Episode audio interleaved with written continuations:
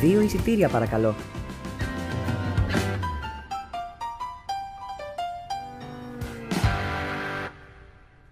Καλησπέρα κυρίες και κύριοι. Καλώς ήρθατε στο δεύτερο επεισόδιο του Δύο Εισιτήρια Παρακαλώ. Είμαι ο Δημήτρης Σιμινελάκης και μαζί μου είναι ο Αντώνης Μπαλαδήμας. Σήμερα θα συζητήσουμε για το Eternals του 2021 με τους Τζέμα Τσάν, Ρίτσαρντ Μάντεν, Κουμαήλ Νανιζιάννη, Ατζελίνα Τζολί, Σαλμα Χάγεκ, Κιτ Χάρινγκτον, Λία Μακιού, Μπράιαν Ταϊρί Χένρι, Λόρεν Ρίντλοφ, Μπάρι Κιούγκαν και Μα Ντονγκ Σέοκ μαζί με το Χάρις Πατέλ. Νομίζω ότι έπαθα αυτό που έπαθες και εσύ Αντώνη την προηγούμενη φορά με τα ονόματα.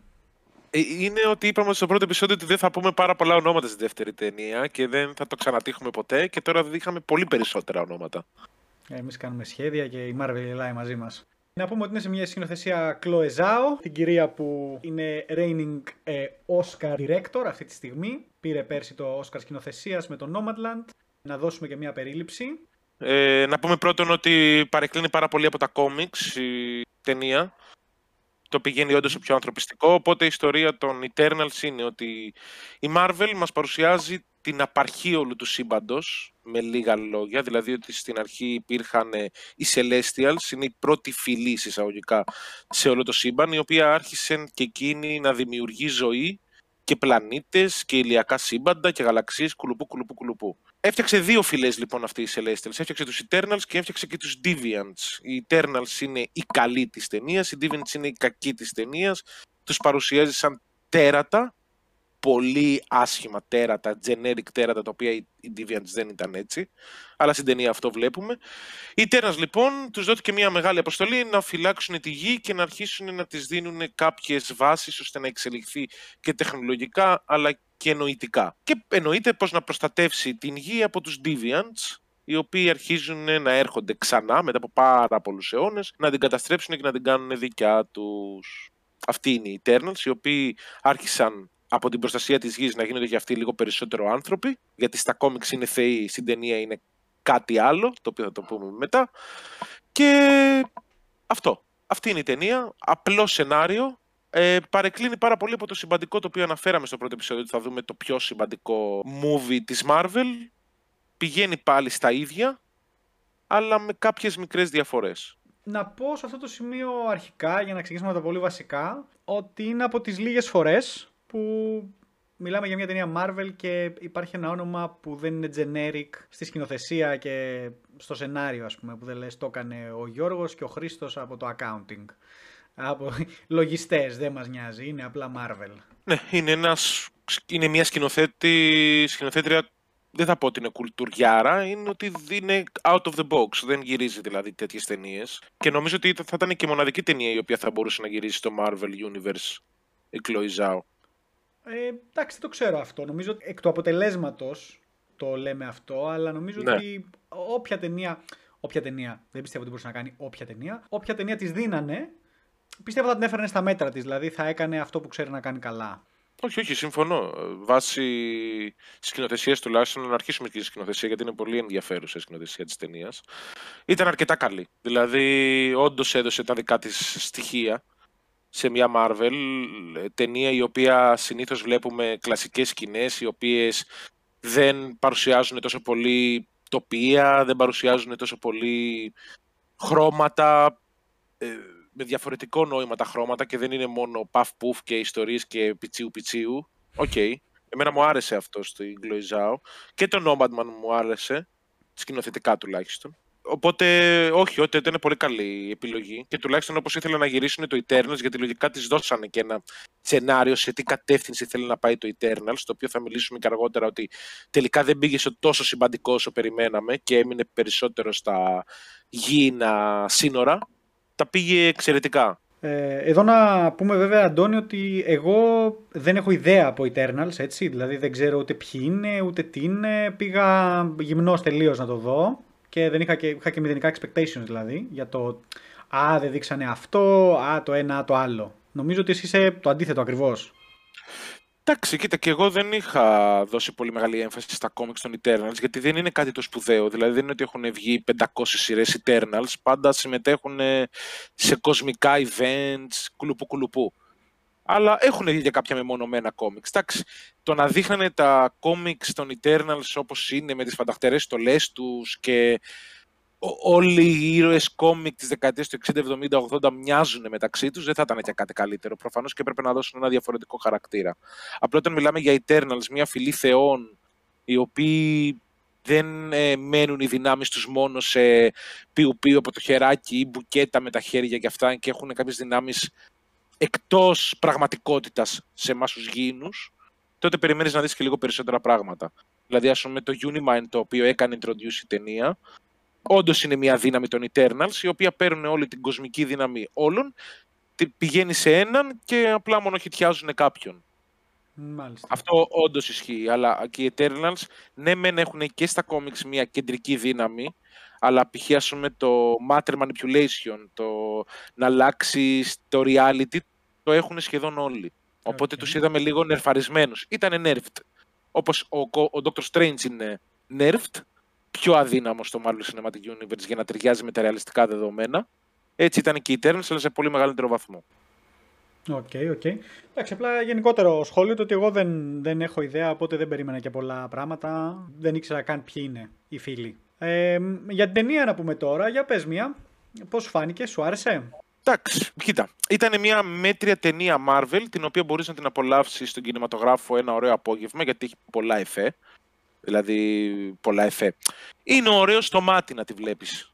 Κάθε ταινία Marvel. Και νομίζω ότι είναι από τα καλύτερα experience τα οποία μπορείς να ζήσεις σε ένα κινηματογράφο.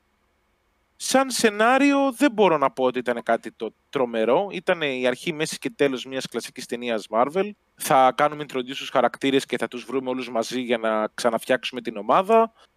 Και μια απειλή μεγάλη έρχεται. Τη δεύτερη, η δεύτερη πράξη της ταινίας θα είναι η προδοσία και η τρίτη πράξη της ταινίας θα είναι η πολύ μεγάλη εντυπωσιακή μάχη την οποία περιμένουμε όλοι.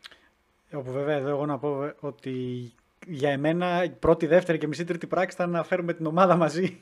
δηλαδή ήταν τόσο πολύ. Κάποια στιγμή έπιασα τον εαυτό μου εκεί, μαζεύανε, μαζεύανε, μαζεύανε και λέω αυτοί τώρα μαζευτήκανε όλοι. Έχουμε κανέναν ακόμα που ξεχάσαμε. Αφιέρωσε πάρα πολύ μεγάλο χρόνο σίγουρα. Ναι.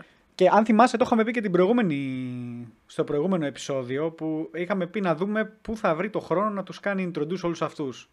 Και αν με ρωτάς εμένα δεν τον βρήκε αυτό το χρόνο. Όχι, δεν τον βρήκε είναι η αλήθεια. Κάποιοι μείνανε λίγο πιο κομπάρσι θα το πω. Μείνανε, δεν είδαμε πολλά backstory τους, τους είδαμε ξανά απλά να πηγαίνουν μαζί με το team, όπως ήταν η κοπέλα η οποία δεν μπορούσε να μιλήσει, δεν θυμάμαι τώρα το όνομά της, είναι το πιο δύσκολο όνομα το οποίο έχουν.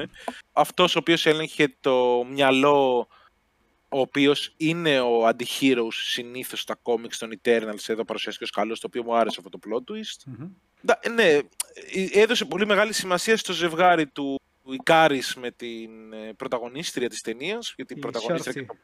Ακριβώς, η Σέρση, την οποία από αυτό το ποφ βλέπουμε την ταινία. Ναι. Γι' αυτό τη λέω και πρωταγωνίστρια. Και εδώ να πούμε ότι ο Flash των Eternals ή Flash των Eternals έχει πολύ εύκολο όνομα να το θυμάστε στα ελληνικά γιατί λέγεται Μακάρι. Μακάρι, σωστό. Μακάρι. Σωστό. Δεν τα πάω καλά με κατάρα. Προφανώς και άλλαξαν το story λίγο για να δείξουν ότι πάντα ο πιο δυνατός μπορεί να σου κάνει και την προδοσία που OK, okay, το καταλαβαίνω εν μέρει γιατί ο Ικάρης είναι όντως ο δυνατός, τα κόμιξ είναι ο αρχηγός των Eternals και δεν είναι η Σέρση. Αλλά κλασική συνταγή το ότι θα ενωθούμε να σκοτώσουμε, να κυνηγήσουμε τον έναν πολύ δυνατό και δεν τα καταφέρνουμε και κάπως πρέπει να γίνει. Όλο αυτό το Marvel μαγείρεμα το οποίο γίνεται πια σε κάθε ταινία, το οποίο έχει αποφέρει καρπούς παρελθοντικά, τώρα πιστεύω ότι το έχουν κουράσει πάρα πολύ. Ναι. Και ότι θα μπορούσαμε να δούμε κάτι πιο πρωτότυπο. Θα συμφωνήσω. Και εδώ είναι αυτό που είπα και εγώ πιο νωρίς. Η Marvel έκανε ένα πολύ μεγάλο εγχείρημα. Επένδυσε 10 χρόνια να σου χτίσει ένα ολόκληρο universe το οποίο κατέληξε με το Infinity War και το Endgame. Τρομερό πράγμα, μοναδικό σαν σύλληψη, δεν το έχουμε ξαναδεί ποτέ. Όχι. Και απέδωσε καρπούς όπως είπες. Μετά το Endgame λοιπόν, εγώ έφτασα μέσα μου να λέω ότι OK, okay, έκανε τον κύκλο του, δεν ξέρω κατά πόσο θέλω να συνεχίσω να βλέπω κι άλλες ταινίες υπερηρώων. Δηλαδή, τη είδα τρομερό αυτό που κάνατε, μπράβο σας, αλλά OK, okay, ήρθε ένα τέλος, ας πούμε. Μεγάλωσα, πώς να το πω, γέρασα. Ναι. Και εδώ είναι που ε, βγάζω το καπέλο στη Marvel, γιατί κατάλαβε κι αυτή ότι δεν γίνεται να βγάζουμε την ίδια ταινία συνέχεια με generic δημιουργούς, generic σενάριο, generic όλα και. Εντάξει, μια ταινία στις 10 θα είναι και λίγο καλύτερη από τις υπόλοιπες. Και εκτιμά πάρα πολύ το ότι έχει αρχίσει να εμπιστεύεται δημιουργούς, οι οποίοι βέβαια εντάξει δεν έχουν 100%. Δηλαδή τώρα η Chloe δεν μπορούσε να γυρίσει ένα ακόμα Nomadland με υπερήρωες. Σαφώς θα είναι πάνω στο, στο Marvel Universe και στη Marvel Formula. Αλλά τους εμπιστεύεται και θα πω ότι αυτό ξεκίνησε με τον Taika Waititi, το οποίο έκανε το Thor 3, όπου εδώ να πω ότι εμένα είναι η αγαπημένη μου ταινία της Marvel, πέραν από το Infinity War και το Endgame έτσι που αυτό δεν συγκρίνεται γιατί ήταν 10 χρόνια επένδυση πάνω σε αυτές τις ταινίες. Ε, στις ε, ταινίες της standalone ας πούμε ή του, τον single hero, ε, εμένα ήταν η αγαπημένη μου, όπου βέβαια ξέρω Αντώνη ότι δεν συμφωνούμε πάρα πολύ σε αυτό. Εμένα από τις χειρότερες μου, ναι. Αλλά μπο, μπορείς να συμφωνήσεις στο ότι ήταν διαφορετική από τις άλλες ταινίες Marvel. Όχι σε τόσο πολύ μεγάλο βαθμό, γιατί νομίζω ότι την διαφορετικότητα του Ragnarok την άρχισε το πρώτο Guardians of the Galaxy. Ναι, το οποίο το, έδωσαν, το έδωσαν και πάρα πολύ καλύτερα κατά την άποψή μου από το Thor. Που συμφωνώ, όμως και εκεί είδες τι έγινε. Ότι όταν έφυγε ο James Gunn, η Marvel προσπάθησε να κάνει Guardians of the Galaxy 3 χωρίς το James Gunn και δεν ήθελε κανένας από το crew. Και Guardians of the Galaxy είναι ίσον με James Gunn. Ναι. Οπότε και εκεί βλέπεις ότι έχει να κάνει με το δημιουργό πάλι. Σίγουρα. Στο τέλος. Μετά είχαμε το Black Widow, το οποίο για μένα είναι ίσως η πιο αδύναμη ταινία της Marvel. Το Marvel Cinematic Universe είναι η χειρότερη ταινία της Marvel. Γιατί στο Black Widow εμπιστεύτηκαν πάλι ε, μια δημιουργό η οποία είναι γνωστή για τα family movies που κάνει. Όταν λέω family δεν εννοώ family friendly, εννοώ για, για οικογένειες. Και το Black Widow ήταν μέσα στα πλαίσια της Marvel πάντα, έτσι, μια ταινία για μια οικογένεια. Δεν πέτυχε συνταγή, όπως είπα και πριν, αλλά και πάλι εμπιστεύτηκαν ένα δημιουργό και του επέτρεψαν να κάνει αυτό που ξέρει. Δεν βγήκε εκεί. Με την Chloe Zhao λοιπόν έγινε κάτι αντίστοιχο θεωρώ εγώ. Πήραν μια δημιουργό η οποία είναι γνωστή για το Golden Hour, ε, το απλάνα που κάνει με το φυσικό φωτισμό, τα ηλιοβασιλέματα που πιάνει και έκανε μια ταινία Marvel πάνω σε αυτό. Δηλαδή εγώ μέσα σε όλα τα ονόματα που είπα έβαζα και τον ήλιο σαν πρωταγωνιστής της ταινίας. Η τύψα όπου είχε ηλιοβασίλεμα ήταν αλήθεια τον έβαζε τον ήλιο όπου ήθελε, τον, τον, τον έπαιζε μπάλα απίστευτη. Δηλαδή ε, κοίταγε και έλεγε εντάξει, εσείς πληρώνετε φώτα, πέταμε ένα λεφτά. Ναι. Έχετε έναν ήλιο, να. Εδώ εγώ θα σας δείξω. Και αυτό που είναι λοιπόν το δυνατό σε χαρτί, εγώ το είδα σε αυτή την ταινία. Και, Σίγουρα. Και, και αυτό, γι' αυτό μου άρεσε εμένα. Ε, μ' άρεσε πάρα πολύ. Έδωσε μία άλλη νότα σε αυτό το κλασικό, βαρετό, πια θα πω, της Marvel. Σαφώς δεν ξέφυγε πάρα πολύ. Δεν μπορώ να πω ότι έκανε μια μοναδική ταινία Marvel. Δύσκολα μπορεί να γίνει και κάτι τέτοιο έτσι. Δηλαδή, ας πούμε, όπως είδαμε το, το Joker, DC, δεν ανήκει στο DC Universe βέβαια έτσι. Standalone ταινία. Ήταν κάτι πάρα πολύ διαφορετικό, μοναδικό. Δεν πιστεύω ότι μπορεί να γίνει κάτι τέτοιο στο Marvel Cinematic Universe. Θα σου πω αυτό και θα διαφωνήσω εν μέρη. Και εγώ συμφωνώ στο Marvel Cinematic Universe δεν μπορεί να γίνει κάτι διαφορετικό πια στην προσέγγιση την οποία έχει δώσει η Marvel και ακόμα και τα πράγματα τα οποία ανακοινώθηκαν πριν λίγες μέρες για το τι θα συνεχιστεί από τη Marvel σε σειρές και ταινίες είναι απογοητευτικό τουλάχιστον. Πιστεύω όμως ότι μπορείς να γυρίσεις με τις, με τις σειρές αδιάφοροι χαρακτήρες, δεν μας ενδιαφέρει καν να δούμε το τι μπορούν να προσφέρουν στη Marvel. Ε, δεν τα έχω δει. Τι, τι έχει ανακοινώσει; Έχει ανακοινώσει κάποιες σειρές με κάποιες ε, άντρες και γυναίκες χαρακτήρες οι οποίοι είναι εντελώς κομπάρσι στα κόμιξ δεν έχουν καμία πρωτότυπη υπερδύναμη, δηλαδή απλά ρίχνουν ξύλο, είναι street fighting level χαρακτήρες. Ε, όπως η Echo, για παράδειγμα, την οποία θα γυρίσουν ολόκληρη σειρά για εκείνη, δεν καταλαβαίνω γιατί. Όπως θα γυρίσουν σειρά για την αδερφή της Black Widow, το επίσης πάλι δεν καταλαβαίνω γιατί. Έχω, η Marvel είναι μια εταιρεία 100 χρόνων κοντά και έχει άπειρους ωραίους χαρακτήρες και η Marvel είτε με την πολιτική την οποία χρησιμοποιεί, την πολιτική ατζέντα την οποία εφαρμόζει σε κάθε της ταινία, θέλει να αναδείξει κάποιους χαρακτήρες οι οποίοι είναι παντελώς άχρηστοι και αδιάφοροι. Αυτό εμένα δεν μου αρέσει. Αλλά εκεί που θέλω να καταλήξω είναι ότι μπορούμε να δούμε διαφορετικές ταινίες. Έχουμε δει διαφορετικές ταινίες υπερηρωικές από την κλασική φόρμουλα, όπως είναι το Logan, όπως είναι το Joker, και μπορείς να ρισκάρεις και να κάνεις μια τέτοια ταινία. Η Marvel θα έπρεπε να το κάνει και εκείνη στο Cinematic Universe της και προσπάθησε με το Loki, δεν παρέκλεινε τόσο πολύ, αλλά ήταν κάτι το διαφορετικό. Αγκάλιασε περισσότερο το συμπαντικό το οποίο θέλει να πάει η Marvel, πολύ περισσότερο από το Eternals, και αυτό είναι λάθος. Τα κατάφερε με το Loki. Θα σου πω όμως ποιο είναι το πρόβλημα εκεί. Οι ταινίες που αναφέραμε, και το Logan και το Joker, ε, είναι ταινίες οι οποίες δεν ταιριάζουν με, με, με άλλη ταινία. Δηλαδή μπορούν να κάνουν κάτι υπερβολικό. Γιατί δεν σε ενδιαφέρει, δεν έχεις μια συνέχεια.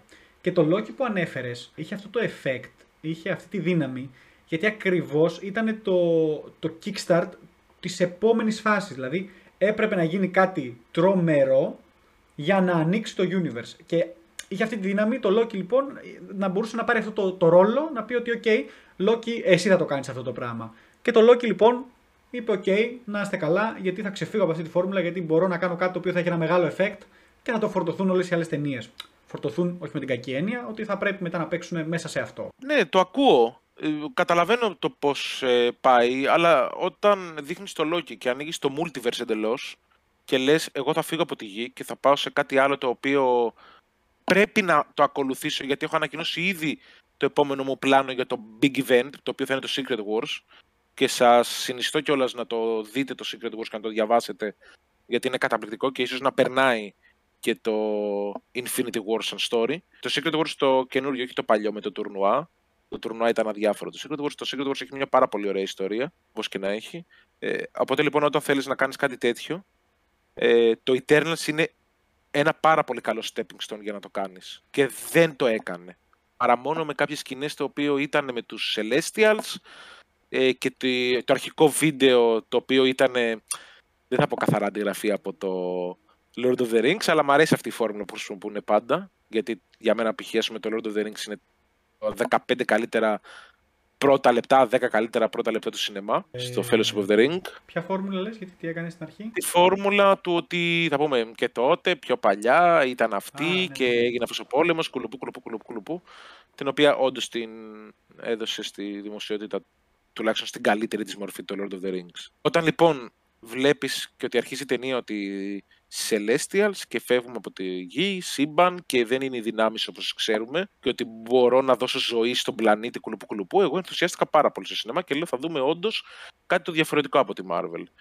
Και όταν συνέχισε η ταινία και έβλεπα ότι ένας Eternal ήταν Bollywood star, ο άλλος ε, αφιέρωσε τη ζωή του στην οικογένειά του, το οποίο καταλαβαίνω ότι πάντα η Marvel θέλει να εξανθρωπίσει όλους τους ήρωες που έχει και συνεχίζει με αυτή τη φόρμουλα μέχρι το τέλος, εμένα με ενοχλεί πάρα πολύ, αφού λέει η Marvel ότι θέλω να το ξεφτυλίσω και θέλω να ρισκάρω τα πάντα από το να βγω στο κλασικό Captain America άνθρωπος, ο οποίος θα είναι ο αρχηγός όλων και ότι η γη θα νικήσει τελικά, να φύγουμε δηλαδή από το, από το πατροπαράδοτο Marvel comic το οποίο σου λέει ότι όλη η γη είναι η καλύτερη στο σύμπαν και η ξεχωριστή κουλουπού κουλουπού κουλουπού. Δεν το είδαμε το γύρισε εντελώς η ταινία. Έδωσε πάλι ότι τελικά οι Eternals θέλουν να είναι στην ανθρώπινη φυλή και είναι περισσότερο άνθρωποι από ότι είναι θεοί και ρομπότ τέλος πάντων όπως έδειξε η ταινία. Ξεφτύλισε το, μη φοβάσαι. Το ρίσκαρε με πολλές ταινίες αυτό το πράγμα.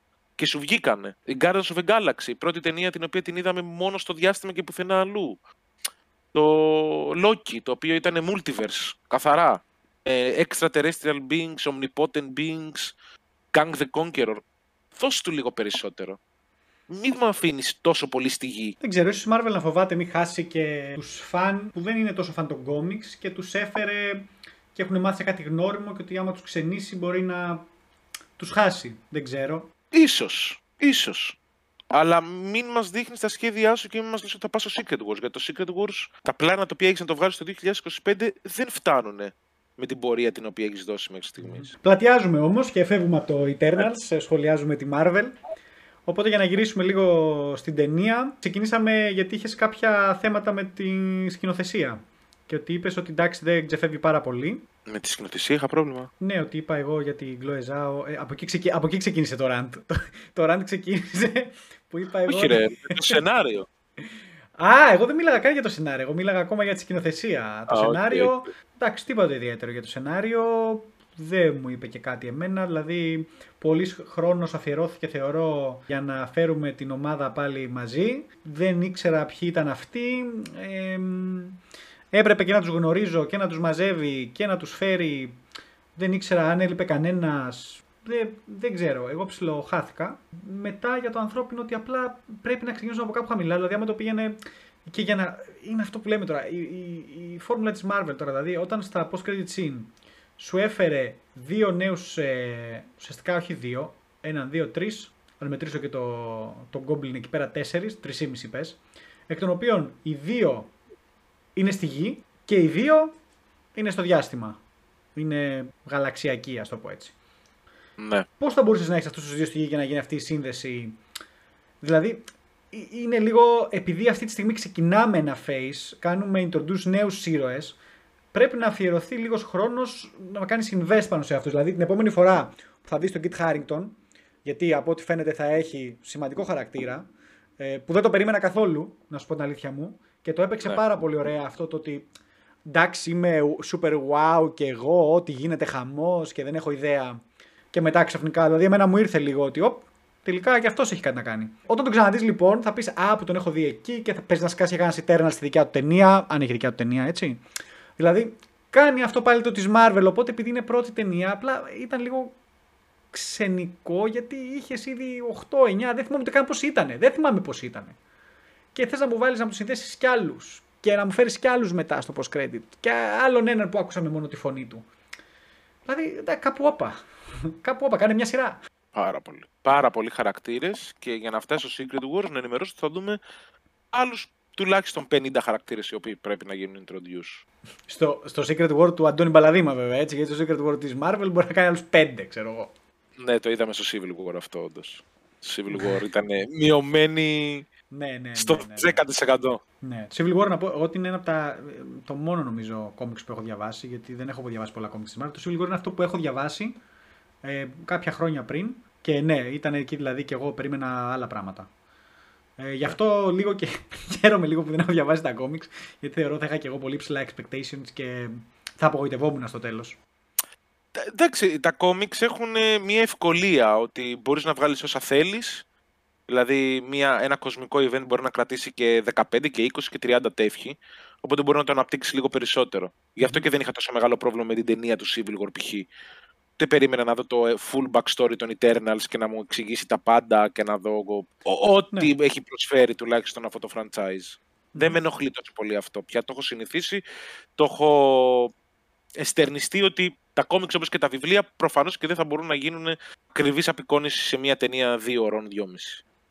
Ε, προχωρώντας λίγο, να πούμε για τη φωτογραφία. Ε, ναι. Για μένα ήταν το πιο δυνατό σημείο της ταινίας. Ήταν αυτό που την ξεχώρισε από όλες τις άλλες ταινίες της Marvel. Τα είπα και πριν. Θεωρώ ότι αυτό είναι το σημείο το οποίο είναι μαέστρος, μεγάλος, κλοεζάο και πάτησε πάνω σε αυτό για να φτιάξει μια πολύ όμορφη ταινία. Ε, Όπως είπα, δηλαδή ε, μια ταινία με ένα χρώμα χρυσοπορτοκαλί γιατί πάτησε πάνω στον ήλιο. Όποιο σημείο της γης και να έβλεπε, έπιανε αυτό το κομμάτι για μένα ήταν και λίγο έτσι. Χάρηκα λίγο που μέσα σε όλα αυτά τις Βαβυλώνες και τα τέτοια. Ε, μετά γύρισε, νομίζω, South Dakota ε, που ήταν η Ajax ε, και απλά ήταν αυτό που η Chloe Zhao ξέρει. Δηλαδή και εκεί είχε στην καταιγίδα, στην άκρη. Μανούλα, μανούλα, μεγάλης σε αυτά. Ε, μ' άρεσε και εμένα πάρα πολύ, για να πω την αλήθεια, η φωτογραφία της ταινίας. Ήταν τα πιο δυνατά της στοιχεία και τα χρώματα τα οποία σου έδινε. Και αρχίζει και βελτιώνεται πάρα πολύ γενικότερα η Marvel σε όλα αυτά και νομίζω ότι όντως έχεις απόλυτο δίκιο στο ότι εμπιστεύεται διαφορετικού βεληνικούς σκηνοθέτες, φωτογράφους, ώστε να το δείξουν αυτό. Γιατί καταλαβαίνω ότι δεν μπορούμε να βλέπουμε μια ταινία όπως είναι ο Iron Man του 2008 κάθε φορά και να πετυχαίνει. Π.χ. Black Widow. Mm-hmm. Πρέπει όντως να δείξει κάτι διαφορετικό. Η φωτογραφία της ήταν. Νομίζω ότι ήταν το πιο δυνατό κομμάτι της ταινίας. Δηλαδή, αν θυμηθείς κάποτε και σου έρθει ξανά στο μυαλό το Eternals, μπορεί να σκεφτείς π.χ. το τέλος ε, με το Celestial, ο οποίος βγήκε από τη γη και είχε καταπληκτική φωτογραφία εκεί ναι, και το ναι. πώς άλλαξε. Ε, μπορείς να δεις τη Βαβυλώνα, μπορείς να δεις τα βουνά τα οποία φιλιόταν η Σέρσε μαζί με τον Νίκ Άρης. Η Σέρσε ήταν στο Game of Thrones, αυτά είναι η Σέρσε. Η Σέρσε, ωραία. Ο Ρομπ Στάρκ να φυλάει τη Σέρση, απίστευτο. Ναι, αυτό που λέγανε και οι δύο, Σέρση. Ε, και, εδώ, και εγώ θέλω να πω για το. Και, ακόμα και το κομμάτι του Celestial, ε, όπου να πούμε ότι είναι η ταινία της Marvel με το λιγότερο green screen που έχει υπάρξει. Η Chloe Zhao βγήκε έξω, έκανε shot on location, αυτό που ξέρει καλά, γι' αυτό βγήκε κάτι πολύ όμορφο στο μάτι. Και ακόμα και στο κομμάτι του Celestial, το οποίο ήταν κάτι που δεν είχε ξανακάνει, να βάζει ολόκληρο ολόκληρο on μέσα από τη γη, ας πούμε, ένα τέρας. Ήταν πανέμορφο. Ήταν πανέμορφο, δηλαδή ακόμα και εκεί έδειξε ότι το έχει, το έχει, ακόμα και σε αυτό. Δηλαδή, πολύ, Πολύ όμορφο. Πολύ όμορφο. Ένα άλλο πράγμα όμως, θέλω να πηδήσω λίγο στο CGI και το, το περάσαμε λίγο στο σενάριο, στα μικρά γράμματα. Γιατί εγώ προσωπικά το ξέχασα κιόλας για να καταλάβεις πόσο ε, τέτοιο ήταν. Deviants. Η Deviants ήταν νομίζω το μελανό στοιχείο της ταινίας μαζί με τις ερμηνείες. Ε, εντάξει, προφανώς και δεν περίμενα να δω τους Deviants οι οποίοι είναι στα comics, οι οποίοι είναι σαν τους Eternals, απλά έχουν διαφορετικό νοχρώματος. Αλλά τους δείξανε τόσο καινούς, τους κάνανε τερατάκια και δεν είναι τερατάκια. Όχι, όχι μόνο τους κάνανε καινούς, ε, ήτανε τερατάκια, ήτανε κακό CGI, δηλαδή κακό CGI, τι εννοώ; Generic.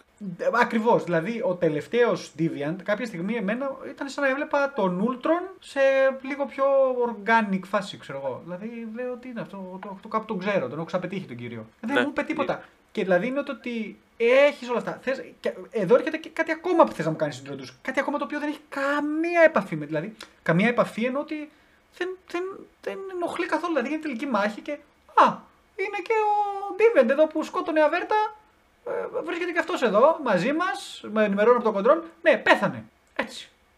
Τι τον είχες, τι τον είχες; Κα, κακή χρήση 100% των Deviants. Δεν ναι. Θεωρώ ότι έπρεπε να το κάνουν. Αν, α, εάν ήθελαν να κάνουν τον Ικάρι κακό από την αρχή, μην τους βάλεις καθόλου.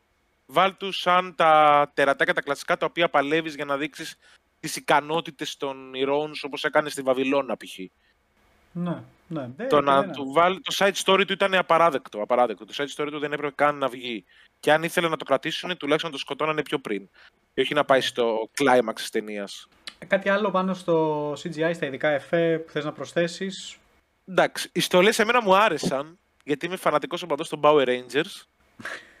το γούσταρα πάρα πολύ το πώς μεταμορφωνόντουσαν. Μου άρεσαν οι στολές. Ε, μου άρεσαν πάρα πολύ οι στολές και οι, ειδικές δυνάμεις τους όπως τις δείξανε, δηλαδή το χρυσό, μου άρεσε πάρα πολύ και η χρήση του χρυσού στην ταινία. Ναι. Γιατί κάπως έπρεπε να δείξω ότι αυτές οι δυνάμεις είναι κοσμικές και ότι δεν είναι κλασικές fireball από τα χέρια κουλουπού κουλουπού. Δεν ήταν κάτι το αριστουργηματικό, ήταν κάτι το διαφορετικό. Αλλά πάνω σε αυτό θα μπορούσαν, πιστεύω, να το κάνουν πολύ, πολύ πιο φανταστικά, να το ξεφτυλίσουν και εκεί και όχι να βλέπουμε να κάνει το χεράκι του ο Ινδό σε χέρια μπιστολιού και να κάνει πιου πιου. Ναι, Ξεφτύλισε το εντελώς. Δώσ' το ρε παιδί μου, αφού έχεις ένα τόσο ωραίο στοιχείο, όπως το ναι. έδειξε ο επιστήμονας που είχαν μαζί τους και έφτιαχνε όντως τα πράγματα από χρυσό, το οποίο το χρυσό εμείς το καταλαβαίνουμε σαν χρυσό, δεν είναι χρυσό, είναι κοσμική δύναμη. Δώσ' ναι. το ρε παιδί μου, ξεφτύλισε το. αυτό είναι το παράπονο όμως στην ταινία. Ότι όντως ε, το έδειξες ότι μπορείς να δώσεις πολλά και στο CGI και πάλι δεν το έκανες. Ναι. Εδώ να συμφωνήσω και εγώ ότι αυτά τα οι χρυσές γραμμές που δείχνουν ε, τις δυνάμεις τους και εμένα μου άρεσε πάρα πολύ, ήταν πολύ κομψό, πολύ ωραίο. Ε, και μ' άρεσε που ήταν και σταθερός όλη την ταινία. Δηλαδή, όσο προχώραγε και όλοι το, είχαν το ίδιο.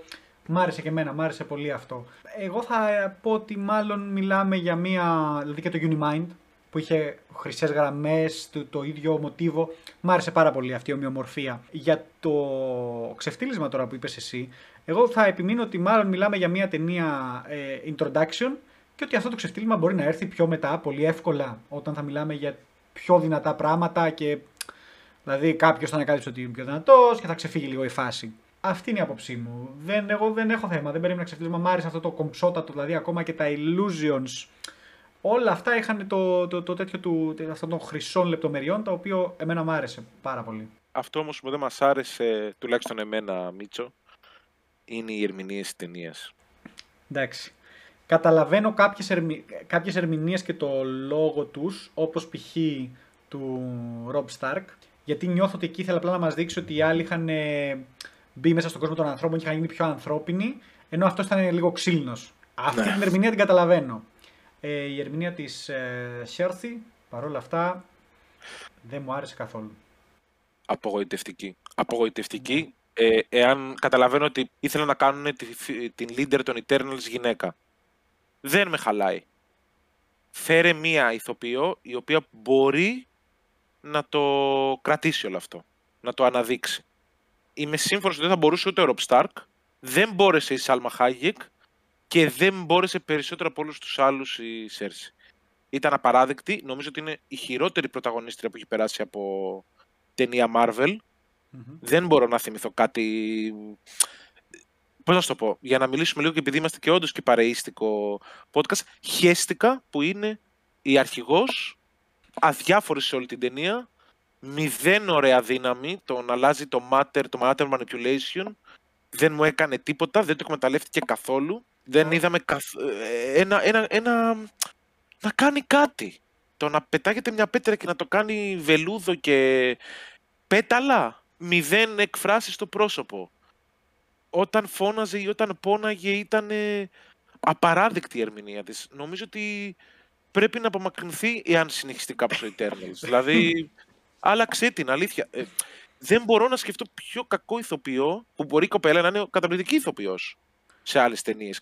Αυτός ο ρόλος δεν της πήγαινε. Ναι. Και νομίζω ότι βαριόταν και να τον κάνει. Δεν ήθελε να τον κάνει, όπως δεν ήθελαν πολλοί χαρακτήρες από τους Eternals να συμμετέχουν. Απλά επειδή η εποχή δίνει τα περισσότερα χρήματα σε ταινίες υπερηρωικές, όλοι θέλουν ένα μερίδα από την πίτα. Και νομίζω ότι η κουβέντα έρχεται και στην Αντζέλινα Τζολί εδώ. Εντάξει, δεν ξέρω. Εμένα η Αντζελίνα Τζολί είναι μια, ένα powerhouse από μόνη της. Αυτή είναι, είναι που λένε resting beach face, αυτό είναι το, αυτή είναι η μούρη της. Δεν με χάλασε, δεν με χάλασε. Δηλαδή νιώθω, ε, εγώ ε, πώς το είδα, ότι οι άνθρωποι οι οποίοι περάσανε πιο πολύ, sorry, συγγνώμη, οι Eternals που περάσανε πιο πολύ χρόνο με τους ανθρώπους είχαν πιο ανθρώπινα χαρακτηριστικά. Ο Κίνγκο, ας πούμε, που ήταν χρόνια ηθοποιός κτλ., ήταν ο πιο ανθρώπινος στις εκφράσεις του. Ε, τη Σέρση θα την προσπεράσω, θα με επιτρέψεις. Ε, τα είπαμε. Ναι. Ε, είχαμε μετά την Ajax, η οποία αυτή ήταν που τους είπε φύγετε και ήταν μια πιο μητρική φιγούρα και αυτή όμως λίγο πιο απομονωμένη. Ε, Είχες μετά τον ε, Phastos, τον οποίο εγώ να πω για όσους το έχουν δει, ότι επειδή ξεκίνησα, έτυχε να ξεκίνησα να βλέπω ε, Ατλάντα τη σειρά ε, μια μέρα πριν δω το Eternals. Και απλά με το που τον είδα, απλά ξεκίνησα, ήμουν μέσα μόνος μου για κάθε φορά που τον έβαζα, ήμουν paper boy, paper boy, it's all about the paper boy. Αυτός που είχε έναν άντρα και ένα παιδί, ξέρω εγώ, ήταν λίγο πιο ανθρώπινος ο ρόλος του, λίγο πιο, ε, έπαιζε πιο φυσικά. Ενώ ε, η Sprite, ο, ο Rob Stark, μια ζωή Rob Stark είναι αυτός ο άνθρωπος, δεν μάθαμε ποτέ το όνομα του. Και παίζανε πιο ξύλινα. Ακόμα και ο, αυτός που έκανε, που έλεγε τα μυαλά, ναι. ο, ο, ο οποίος αρχιδόπεδο να ο ξέρεις. Druid. Ο, όπως να τον λένε αρχιδόπεδο, προσπάθησα να θυμηθώ πού τον είχα δει και με ενοχλούσε η παρουσία του μόνο που τον έβλεπα. Εκείνη τη στιγμή θυμήθηκα τον Green Knight, που ήταν πάλι αρχιδόπεδο. Μετά την επόμενη μέρα Θυμήθηκα και το Killing of the Sacred Deer του Λάνθιμου. Και θυμήθηκα γιατί με ενοχλούσε η μούρη αυτού του, αυτού του, αυτού του ανθρώπου. Τέλος πάντων, ακόμα και αυτός που, που μπορεί να παίξει, ήταν και αυτός λίγο πιο ξύλος γιατί ήταν απομονωμένος. Δηλαδή, εγώ το είδα, το είδα λίγο έτσι, ότι υπήρχε ένα φάσμα του σε πόση επαφή έχω έρθει με τους ανθρώπους. Και η Ατζέλινα Τζολί μετά με τον. Πώς το λένε και τον, τον κολλητό, το, με τον Κιγκλαμέ. Ο, ο καλύτερο ήταν λίγο πιο... Ο Γκυγκλαμές βέβαια ήταν το comic relief μαζί με τον ε, Kingo. Εντάξει, μην τρέπεσαι. Ήταν όλοι οι άντρες στην πλήν του Kingo και του Ικάρης. Του Kingo, λέω, συγγνώμη. Του Ντρούι και του Ικάρης ήταν το comic relief. εντάξει. Και αυτό είναι εντάξει, όπως το ανέφερα και στο προηγούμενο επεισόδιό μας, ε, το, πολύ αστιάκι Πολύ αστιακή, ναι. φίλε μου. Δεν χρειάζεται παντού. Δεν χρειάζεται παντού. Ειδικά στη δεύτερη πράξη της ταινίας, σα διακόψω Μίτσο, ήταν μόνο αστεία με τον Ινδό και τον φίλο του, τον Καμεραμάν. Μόνο. Σε κάθε ατάκα πεταγόντουσαν και λέγανε και κάτι. Εντάξει, εμένα ο, ο Κίνγκο μου άρεσε πάρα πολύ το πώς έπαιξε. Γενικά, μου άρεσε γιατί ε, το ξέρεις το story με αυτόν, έτσι. Όχι, θύμισέ μου. Ότι επί δύο χρόνια έκανε workout ε, για να γίνει φέτες για να μπορέσει να παίξει ταινία της Marvel και το είχε πει, το είχε δηλώσει, έγινε φέτες και τα λοιπά, τον κάνανε κάθε την Marvel και που είχε γίνει ο χαμός που δεν του δώσανε shirtless scene. Ότι ρε παιδί μου σε κάθε ταινία τη Marvel κάποια στιγμή ο, ο πρωταγωνιστής θα βγάλει την μπλούζα και θα είναι φέτες. Και αυτός έγινε φέτες, έκανε δύο χρόνια γυμναστική για να γίνει φέτες και δεν του δώσανε τη σκηνή με τους κοιλιακού έξω. Βαρύ. Βαρύ. Βαρύ. Βαρύτατο. Του δώσανε καλά αστιάκια. Γιατί δεν ξέρω, δεν, ξέρω αν τον έχεις δει πώς ε, ήταν γενικά πριν γενικά σε αυτή την ταινία. Τον έχω δει πως ήταν πριν, ναι, ναι. κωμικός. Τέλος πάντων, να πούμε αυτά εγώ για τις ερμηνείες. Δηλαδή, εγώ τις βάζω ότι ήταν σε ένα τέτοιο φάσμα.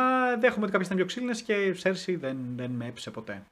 Όχι, νομίζω η καλύτερη ερμηνεία της ταινίας ε, αλήθεια ήταν Sprite. ο Γκίγκλαμες. Και η Sprite, και η Sprite. Συμφωνώ απόλυτα. Και η Sprite ήταν πάρα πολύ καλή. Πολύ, καλή. Πάρα πολύ καλή. Και μου άρεσε που βάλανε και ένα παιδί μέσα στους Eternals, γιατί σε κάποια interpretations των Eternals δεν υπήρχαν, ήταν όλοι άντρες, μεγάλοι γυναίκες. Μμμ. Μα μου άρεσε αυτή το, ε, ο, ο τόνος. Δεν μου άρεσε σεναριακά το πώς κατέληξε η Sprite. Ε, να πω ότι ε, εμένα η Sprite μου άρεσε πάρα πολύ. Με έπεισε ότι έβλεπα έναν ενήλικα. Ότι δεν έβλεπα ένα παιδί. Με, με έπεισε για αυτό το πράγμα. Ήταν τρομερό. Και εμένα δεν ήξερα ότι είναι όλοι άντρες, αλλά μου άρεσε πολύ περισσότερο αυτή η μίξη. Γιατί τώρα να βλέπα επί 2,5 ώρες 8 άντρες. Δεν θα, δεν θα μ' άρεσε νομίζω. Δεν θα με ικανοποιούσε. Εντάξει, ε, εντάξει, ναι, το αλλάξανε πολύ τα, τα, το φύλλο των Eternals. Ναι. Δεν με χαλάει αυτό να το παρουσιάσουν καλά. Σε κάποιους κόλλαγε, σε κάποιους δεν κόλλαγε. Αυτό. Εντάξει. Οκ. Ωραία. Ε, για να κάνουμε λοιπόν και ένα μικρό ρεζουμέ. Ε, ε, τι σου άρεσε πιο πολύ από την ταινία, τι κρατάς δηλαδή, τι θα ήθελες να δεις στις επόμενες ταινίες Marvel; Θα ήθελα να επικεντρωθεί λίγο περισσότερο στο σημαντικό. Δηλαδή, όπως το τέλος το οποίο είδαμε τον Έρος, ο οποίος ήταν ο αδερφός του Thanos και όντως είναι, γιατί ο Θάνος είναι eternal, το οποίο μόνο και μόνο από το introduce το οποίο έκανε τον Έρος το καταλάβαμε. Θέλω να το δω να το ξεφτιλίζουν. Θέλω να το δω. Η ταινία μου άρεσε περισσότερο λόγω φωτογραφίας, λόγω εικόνας που η Marvel πια το έχει κάνει master αυτό. Δηλαδή δεν πρόκειται να δεις μια κακή οπτικά ταινία της Marvel. Ακόμα και το Black Widow το οποίο ήταν κακή ταινία, οπτικά ήταν καλή. Είχε και τα εφέ της σωστά δομημένα, τα χρώματά της, η φωτογραφία της, όλα. Αυτά τα έχουν κάνει master. Δεν τη φοβάμαι τη Marvel σε αυτό. Δεν μου άρεσε το σενάριό της, δεν μου άρεσαν οι ερμηνείες της, δεν μου αρέσει γενικά το πώς θα πηγαίνει η Marvel και φοβάμαι πάρα πολύ ότι το Phase 4 θα είναι η μεγαλύτερη αποτυχία το οποίο θα έρθει στο στούντιο αν ακόμα και οι ταινίες τη πουλάνε. Θα την πονέσει πολύ μακροπρόθεσμα, πρέπει να αλλάξει τώρα. Γιατί τις μεγάλες επιτυχίες της η Marvel τις έκανε όταν άρχισε να παρεκκλίνει από, το, από την πεπατημένη. Εδώ εγώ να πω μ, ότι και εμένα θεωρώ ότι η φωτογραφία είναι το δυνατό σημείο της ταινίας. Διαφωνώ ότι όλες οι ταινίες της Marvel είναι τόσο ωραίες στο μάτι. Διαφωνώ κάθετα. Είναι πολύ generic, ε, αρκετές από αυτές. Ή χτίζουν πολύ ωραία σκηνικά με CGI. Εδώ είχες μια πολύ όμορφη ταινία που μπορεί να σταθεί και σαν ταινία όμορφη. Όχι να πεις για action ταινία ήταν όμορφη, για Marvel ταινία ήταν όμορφη. Πήρε ένα σκηνοθέτη, ένα δημιουργό που είναι γνωστός για αυτό, πάτησε πάνω του και το πέτυχε. Πολύ όμορφη ταινία. Δηλαδή δεν το συγκρίνω τώρα με τον Black Widow. Θεωρώ ότι είναι λίγο εντάξει. Προφανώς έχει και μια διαφορά σκηνοθέτη, αλλά εννοώ ότι και το Black Widow δεν μπορείς να πεις ότι ε, οπτικά σε χαλάει, θα το δεις. Μα αυτό. οπτικά τώρα εντάξει, μιλάμε για ταινίες με μεγάλο budget που βασίζονται πάρα πολύ σε. Δεν ξέρω, εγώ διαφωνώ λίγο. Δεν, ναι, δεν θα δω μια ταινία Marvel για να πω Α, θα κάτσω να δω μια ωραία ταινία τώρα. Ξέρω ακριβώς τι θα δω. Και αυτό είναι που με ενοχλεί με τις ταινίες Marvel και αυτό είναι που μου αρέσει ε, με το ότι εμπιστεύω την κοινωνία δημιουργούς και περιμένεις να δεις κάτι διαφορετικό. Να πατήσει ο καθένας σε κάτι διαφορετικό, για, ώστε κάθε ταινία να είναι λίγο. Δεν θα ξεφύγουν πάρα πολύ, να είναι λίγο διαφορετική από την άλλη. Να έχει έναν λίγο χαρακτήρα παραπάνω. Το σενάριο δεν τρελάθηκα γιατί ήταν πάρα πολλοί χαρακτήρες κυρίως. Θεωρώ ότι ήταν μια επένδυση για το μέλλον, ότι θα τους ξέρεις καλύτερα για την επόμενη ταινία που θα βγει. Δεν μου άρεσε η Σέρση, Θέρση, δεν μου άρεσε καθόλου. Ε, Γενικά, OK, okay, fun ταινία. Μου άρεσε πάρα πολύ. Ε, εντάξει, νομίζω παίρνει φωτογραφία και αυτό. Eternal, πώς φαινόταν στο τέλος κτλ. Ο Celestial, ναι. Ο Celestial, συγγνώμη, ναι, ναι, ο Celestial στο τέλος. Και εδώ που, αν θυμάμαι καλά, Τόνι, δεν έχεις δει Rick and Morty. Όχι. Ε, στο τέλος που έσκασε ο Celestial και ήταν Show me what you got, ένα κεφάλι που απλά πήγε και του είπε θα δούμε τι θα γίνει μαζί σας. Ε, γέλασα αρκετά. Αυτά. Ε, και νομίζω ήρθε η ώρα να απαντήσουμε στο ερώτημα του κοσμικού μας φίλου Χάρη. Εντάξει ρε φιλαράκι, ωραία όλα αυτά. Τάξιζε όμως το εισιτήριο. Τάξιζε το εισιτήριο. Δεν μπορώ να πω ότι δεν το άξιζε.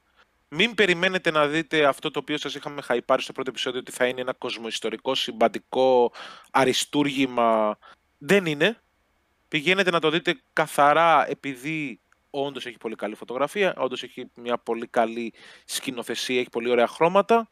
Γίνονται πραγματάκια στην ταινία και από θέμα πρακτικών εφέ και από θέμα special εφέ αλλά μην περιμένετε πάρα πολλά. Είναι μια κλασική, μέτρια, χλιαρή ταινία Marvel, την οποία πρέπει να τη δούμε, γιατί πρέπει να δούμε όλες τις ταινίες Marvel και σειρές μέχρι να φτάσουμε σε ένα ακόμα πολύ μεγάλο γεγονός, όπως είναι το Infinity War και το Endgame. Πω πατερφάκι με αυτό, αυτό είναι και το πρόβλημα. Δηλαδή, πώς το έχει κάνει αυτό, βλέπουμε σειρά σε ταινίες. Και για μένα το άξιζε, το άξιζε γιατί ήταν πολύ όμορφη ταινία. Ειδικά για ανθρώπους που έχουν δει τις ταινίες της Marvel, θα δει κάτι διαφορετικό στο μάτι. Ε, όχι στο σενάριο τόσο πολύ. Ε, πολύ όμορφη ταινία, έναν ιδιαίτερο χαρακτήρα λόγω του δημιουργού, το είπα και πριν. Δεν θεωρώ ότι αξίζει τόσο πολύ να τη δεις σε τηλεόραση, σε μικρότερη οθόνη, ε, γιατί θα χάσει το ανώτερο στοιχείο της. Γι' αυτό, όχι για κάποιο άλλο λόγο. Δηλαδή, μετά είναι απλά το ότι, OK, να κάνω ένα tick στο box, το ότι την και αυτή την ταινία, πήρα ότι είχα να πάρω τους χαρακτήρες για να προχωρήσω περαιτέρω στο universe. Ε, το λέω και αυτό γιατί πιστεύω ότι ήταν και ένας από τους λόγους που εμένα δεν μου άρεσε το Nomadland, το ότι το είδα στην τηλεόραση και δεν το είδα σε σινεμά και μου έκανε απλά για ένα ντοκιμαντέρ απλό. Δηλαδή θεωρώ ότι το εκτίμησα για αυτό το λόγο. Άμα έχω την ευκαιρία να το δω στο σινεμά, θα πάω να το δω, γιατί θεωρώ ότι κάτι έχασα. Και πιστεύω ότι το κάτι αντίστοιχο τώρα μιλάμε για Marvel ταινία βέβαια, αλλά θα χάσει το δυνατό χαρτί του αυτό. Κάτι άλλο δεν ξέρω αν θες να πεις πάνω σε αυτά. Όχι, συμφωνώ απόλυτα μαζί σου, Μίτσο. Okay. δεν ήταν εν κατακλείδη, δεν ήταν κάτι το σπουδαίο ακόμα και αν περιμέναμε όντως λίγα περισσότερα πράγματα από μια κλασική ταινία Marvel. Περιμέναμε να κάνει λίγο τη διαφορά φέτος, αλλά τελικά τη διαφορά την έκανε μόνο ο Loki και δεν νομίζω ότι καμία άλλη ταινία πλην ίσως του Spider-Man να κάνει κάτι περισσότερο. Για φέτος είναι το τελευταίο, το οποίο σίγουρα θα το κάνουμε, να το ξέρετε κι εσείς ναι, όσοι ναι, μας ακούτε. Πολλά πράγματα, δεν θα πούμε κάτι παραπάνω. Επόμενο επεισόδιο, Τόνι; Επόμενο επεισόδιο είναι μια ταινία η οποία δεν μπορούμε να τη δούμε στο σινεμά και μπορούμε να τη δούμε όμως στους υπολογιστές μας. Είναι το Guilty, είναι ένα remake μιας σουηδικής ταινίας. Mm-hmm. Εμείς θα κάνουμε την αμερικάνικη εκδοχή της με το Jay Gyllenhaal. Ωραία, οπότε δεν θα είναι δύο στήρια παρακαλώ, θα είναι δύο subscriptions παρακαλώ. Σωστό. Ωραία. Και για το τέλος υπάρχει κάποια ταινία που είδες και δεν θα κάνουμε και θα ήθελες να αφήσεις κάποιο σχόλιο, άμα σου άρεσε δεν σου άρεσε; Αχ, τώρα είδα πάρα πολλές ταινίες αυτή την εβδομάδα στο Netflix. Είπα να αρχίσω να βλέπω λίγο τις κλασικές χαζές ταινίες παραγωγής Netflix. Βασικά όχι παραγωγής Netflix, λεφτών Netflix. Απλά δίνει τα λεφτά της σε independent παραγωγές. Εντάξει, δυστυχώς ήταν απαράδεκτες και το Netflix εκτός από το Guilty το οποίο θα σχολιάσουμε και κάποια μικρά διαμαντάκια, δεν το πάει καθόλου καλά στον κινηματογράφο. Καθόλου. Είδα το Eighth Night, είδα ένα Flight 7500. Είναι από τις χειρότερες ταινίες που έχω δει μέχρι στιγμής στη ζωή μου. Δεν ξέρω γιατί το έκανα αυτό στον εαυτό μου. Ε, αποτρέπω να δείτε κάθε ταινία η οποία δεν έχει πολύ μεγάλο budget στο Netflix. Αυτό. Ε, εγώ είδα το French Dispatch επειδή είχα την ευκαιρία να το δω λίγο πιο νωρίς, αλλά θα το... λογικά θα το σχολιάσουμε όταν βγήκε στην Ελλάδα. Οπότε θα τα πούμε εκεί πέρα. Είδα και το Last Night in Soho, το οποίο και αυτό λέγαμε να το κάνουμε, αλλά δεν θα τα καταφέρουμε. Δεν τρελάθηκα. Ε, ήταν μια πολύ όμορφη ταινία παρόλα αυτά, ιδιαίτερη, αλλά έχασε κάποια πράγματα, θεωρώ εγώ. Ε, Παρ' όλα αυτά ήταν, ε, ο Edgar Wright έκανε αυτό που ξέρει να κάνει πολύ ωραία, αλλά ήθελα κάτι ακόμα, δεν με έπεισαν κάποια πράγματα. Πα, παρότι έχω ακούσει πολύ καλά σχόλια, δεν πάει καλά βέβαια στο box office. Δεν ξέρω, ε, υποστήριξα Edgar Wright γιατί τον αγαπώ, αλλά κάτι μου έλειπε η άποψή μου ε, για να το σχολιάσω με μία πρόταση, όπως το έχω πει, ήταν λίγο water down ε, Lynch. Ε, ήθελε να κάνει κάτι πολύ σουρεάλ που όμως δεν πίστεψε στο σουρεάλ του εαυτού του και ήθελε να βγάλει νόημα μέσα από αυτό. Και εκεί νομίζω το έχασε λίγο. Άμα ακολουθούσε το τελείως σουρεάλ της υπόθεσης, πιστεύω θα είχε βγει μια πολύ πιο ωραία ταινία. Οπότε η ναυαρχίδα του παραμένει το Baby Driver, Μίτσο, ε; Ό,τι, ε, ό,τι έχει κάνει. Το Baby Driver ναι και το λέω ενώ το Scott Pilgrim vs. The World είναι από τις αγαπημένες μου ταινίες ever. Ε, το Baby Driver ήταν αριστούργημα, ναι. Okay. Αυτά από εμάς. Αυτοί ήμασταν και για το δεύτερο επεισόδιο του Δύο Εισιτήρια Παρακαλώ. Εάν σας άρεσε το επεισόδιο, αν θέλετε να ακούσετε παραπάνω, μπορείτε να πατήσετε ένα like και ένα subscribe στο κανάλι μας, να μας ακολουθήσετε σε social media, τα οποία θα βρείτε κατευθείαν κάτω από το βίντεο. Και σε λίγο καιρό, σε λίγες μέρες ή μπορεί και σήμερα, αύριο, να βγουν και τα επεισόδια στο Spotify για τους χρήστες κινητών. Να μας ακούτε και στο δρόμο ή όταν θέλετε να κοιμηθείτε να σας αναγνωρίζουμε.